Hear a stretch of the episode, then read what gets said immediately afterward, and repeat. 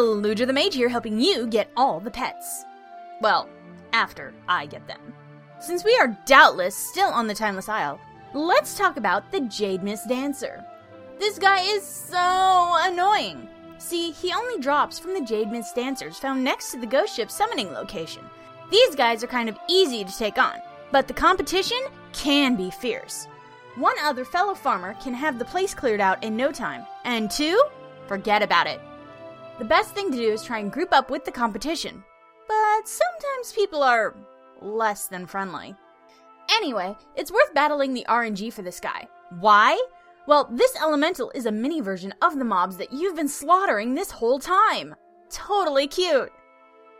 He's also got a great mix of water, magic, and elemental abilities, making him pretty useful when you're in a tight pinch. Just don't ask me how many it took to get one for myself. Not as long as the Baradin Fox kit, but still more than I ever want to admit to. Stupid RNG. If you like this segment, or you want to tell me how awesome I am, you can visit the website at aludraspets.com. You can also follow me on Twitter at aludra underscore AIE. And for more Battle Pet information, head on over to battlepet.net.